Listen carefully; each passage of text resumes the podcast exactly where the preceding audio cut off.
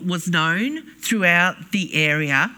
He was, uh, in chapter 1, it describes that all of the people from the city brought all of the people to be healed. He healed and healed and healed and healed people.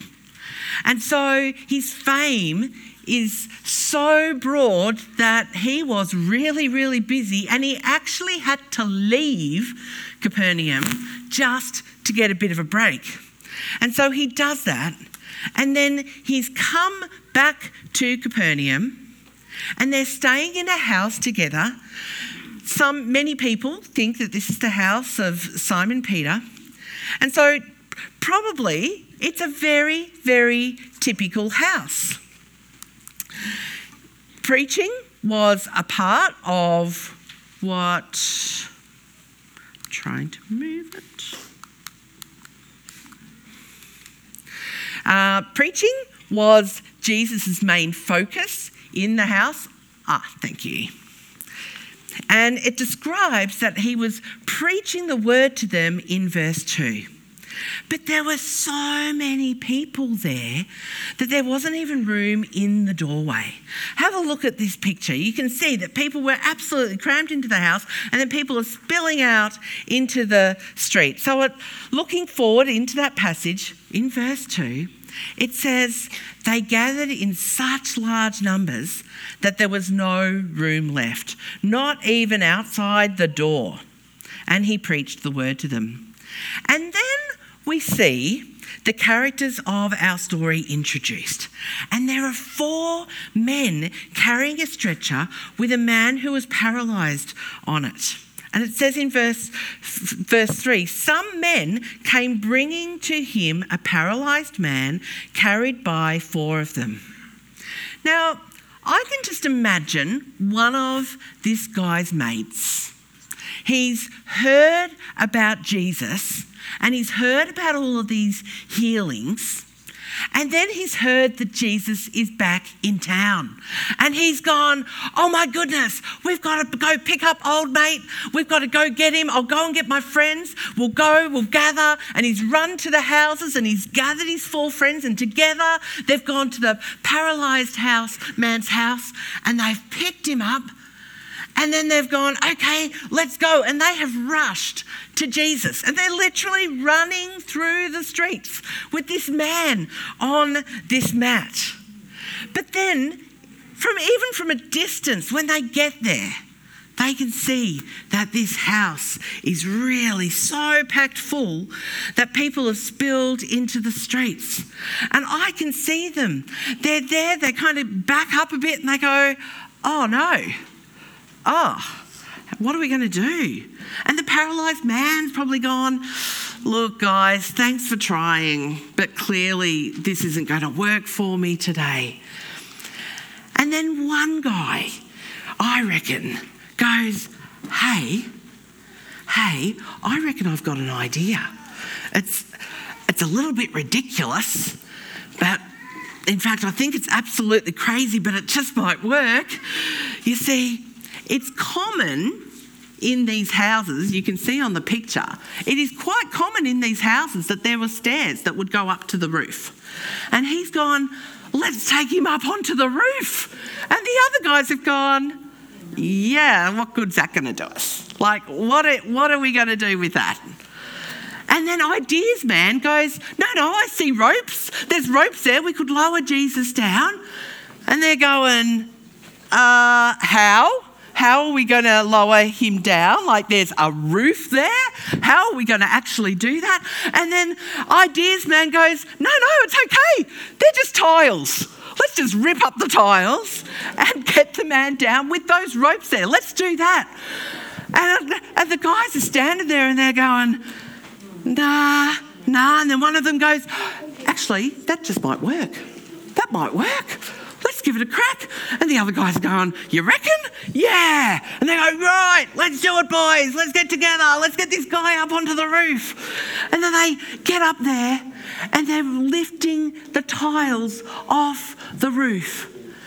And you've got the disabled man, the paralyzed man, is sitting there just going, What on earth is going on today? what is even happening? So they've gone up there and they're digging through the roof. Now you can just imagine the people inside, and you're just watching Jesus just preaching the most incredible words you've ever heard. Then all of a sudden, you feel a little pebble drop, and you go, "What? What's going on?" And you look up, and you hear this commotion, and there's these people tearing the roof apart. And you go, well, this is a bit rude. This is very rude. Here's Jesus talking, and these people are just wanting to hear him. So they're, they're, they're picking away this roof. They're literally taking the roof apart so they can hear Jesus. But then you see, hang on, something's bigger going on. It's quite a commotion. Everything has stopped. Everyone is looking up as these men lower their friend down bit by bit. Now, this isn't, I imagine, this wouldn't have been like a James Bond kind of smooth lowering down. I'm imagining the ropes are kind of, they're, they're, they're, they're kind of a bit jolty and this poor guy's just going, whoa! I can imagine it wasn't that smooth. But they're lowering him down, and then other people are going, Okay, I see what's happening. So they kind of squish even further. Some of them come forward and they help and they get him down to the ground. And then you look up and you see Jesus. And you kind of go, wow, these guys have just completely interrupted his whole morning. But you see that Jesus is smiling. He is loving on these guys. He's going, wow, this is faith. Now, occasionally, I have been preaching and I've been interrupted sometimes. Sometimes somebody's phone might go off. Sometimes a baby might cry. Some, somebody might kind of get up and go to the toilet.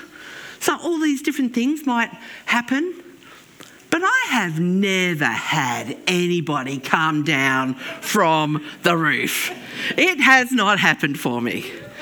Last year, Millie and I, my daughter, we, we had, had, a, had a big treat and we went and saw Mary Poppins at QPAC. And as we were there, one of the highlights of the show is when Mary comes out above the crowd, hanging from the ropes at the top, and she's, you know, wired in, and you just go, whoa, that's pretty spectacular. Can you even imagine if right now, in the middle of me preaching, somebody's ripping off the roof and down comes a person? Ah, I know. It's crazy. It is absolutely crazy. So then we get to verse 5. And it says, oops, it says in verse 5 when Jesus saw their faith, when Jesus saw their faith. Let's just stop there. He didn't say when Jesus saw the faith of the paralyzed man. He says, when Jesus, it says, when Jesus saw their faith, their faith, the faith of the friends who had brought Jesus, the faith of the guys who woke up that morning having no idea what the day was going to bring.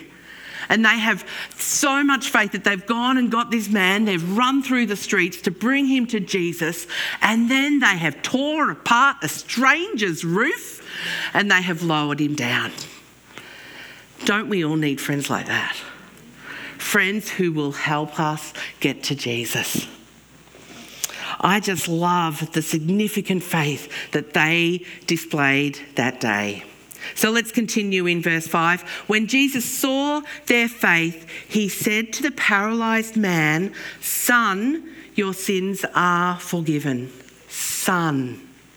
You know, I, I did some digging. I'm not 100% sure, but I can't find anywhere else in the Bible, other than for children, that Jesus called anybody son. I know that he called a woman daughter, the woman with the bleeding issue. But when he calls this man son, he is liberating him. This man's life would have been absolutely awful. He relied on other people for absolutely every single need.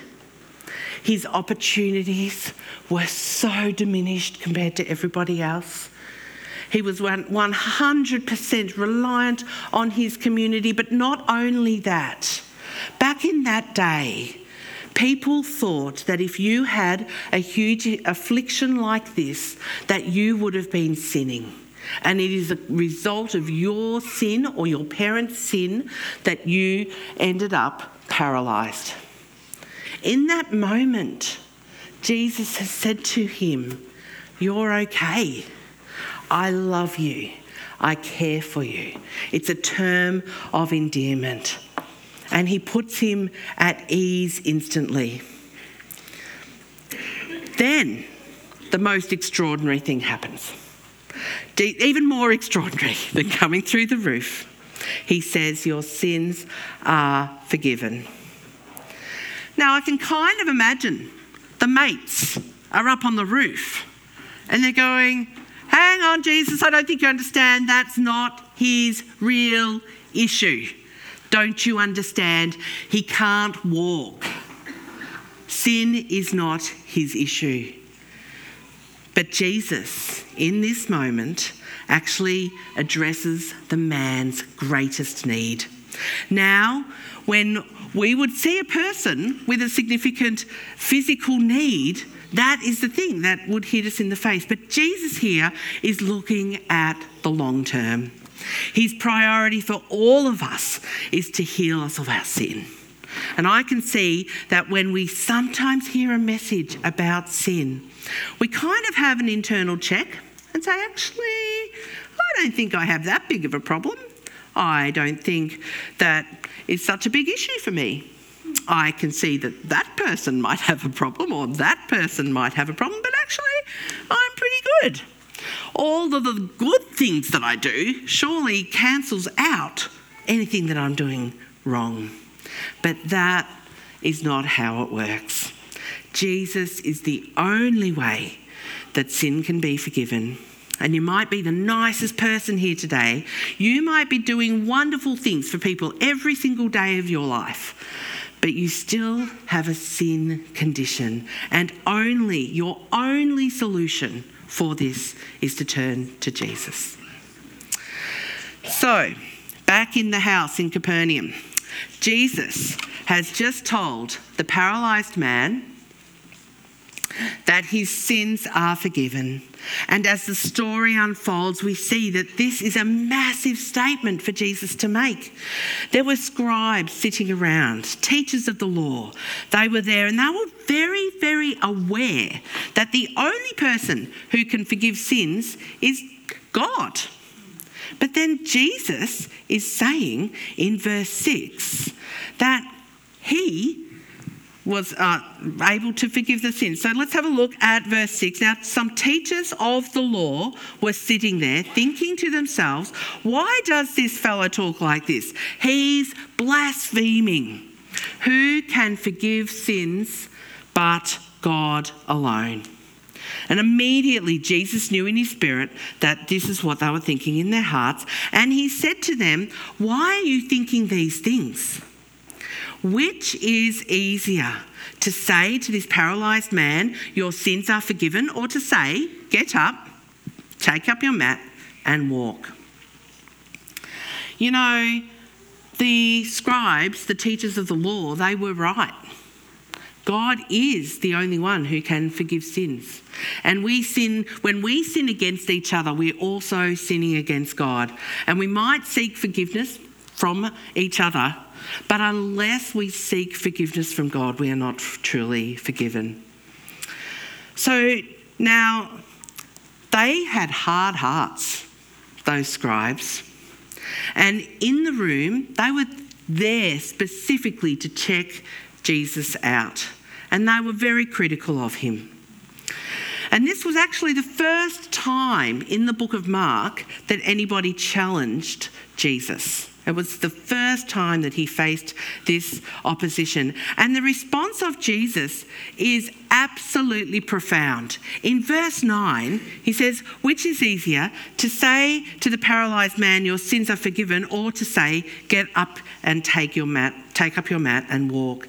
At this point, he's pointing to the, the fact that this physical healing was easier to accomplish than the healing of the soul, his sins. The spiritual answer is that the healing of his sins was way more difficult. In order for his sins to be forgiven, Jesus had to go to the cross, he had to shed his blood. The cost of that was enormous. And then he tells them outright in verse 10, he says, But I want you to know that the Son of Man has authority on earth to forgive sins. This was a massively dramatic announcement. The Son of Man has the power and authority of God. When he is declaring that, he is saying that he is God. The teachers were accusing him of blasphemy by saying he had the authority of God, but his response is I not only have the authority of God, I am God. It's absolutely huge what he says in that moment. And then Jesus says to the paralyzed man, I tell you, get up, take your mat, and go home. And he got up, took his mat, and walked out in full view of them all. This amazed everyone. And they praised God, saying, We have never seen anything like this. Can you imagine being back in that room. At that moment, all of the people would have cheered, they would have erupted in just clapping and cheering. I imagine them, the mates up the top there looking down, they're going, Whoa, this is so amazing.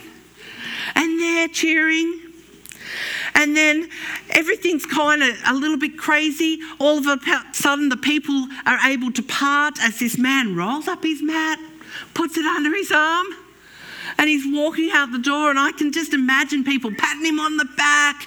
People who have known him might have given him a hug. Nobody can believe it. They're just like, wow, look what has happened. And the, the mates up, up the top, their crazy efforts are 100% worth it. And then they've gone outside and they've met him and they have embraced him, cheering. Everyone was amazed. Can you imagine being that man who, for probably decades, your bones had seized up? all of your tendons, all of your nerves. There's no blood going to those areas. Then all of a sudden, instantaneously, you are not only able to walk, but you're able to roll up your mat, pop it under your arm, and head out of there. I would think that it would take months for this man to be able to process what had happened to him. Absolutely amazing. The teachers of the law, they would have been there even crankier than when they came in. They would have been seething. How dare he call himself God? when I'm looking at a story of the Bible, I like to see myself in it. Where am I in the story? Are you the man on the mat? Do you have a sin problem? This is certainly the priority for Jesus today. Do you need to come to Jesus and confess your sins and come before Him and receive the grace that He offers? As we have said, this does not always, our, our needs don't always appear to be, you know, the most urgent in human eyes, but the need for our sin to be forgiven and for us to come before the Lord is the greatest of all. Maybe you need to do something about this today. Maybe you have a hardened heart Maybe you're like the religious leaders, and maybe you have preconceived notions.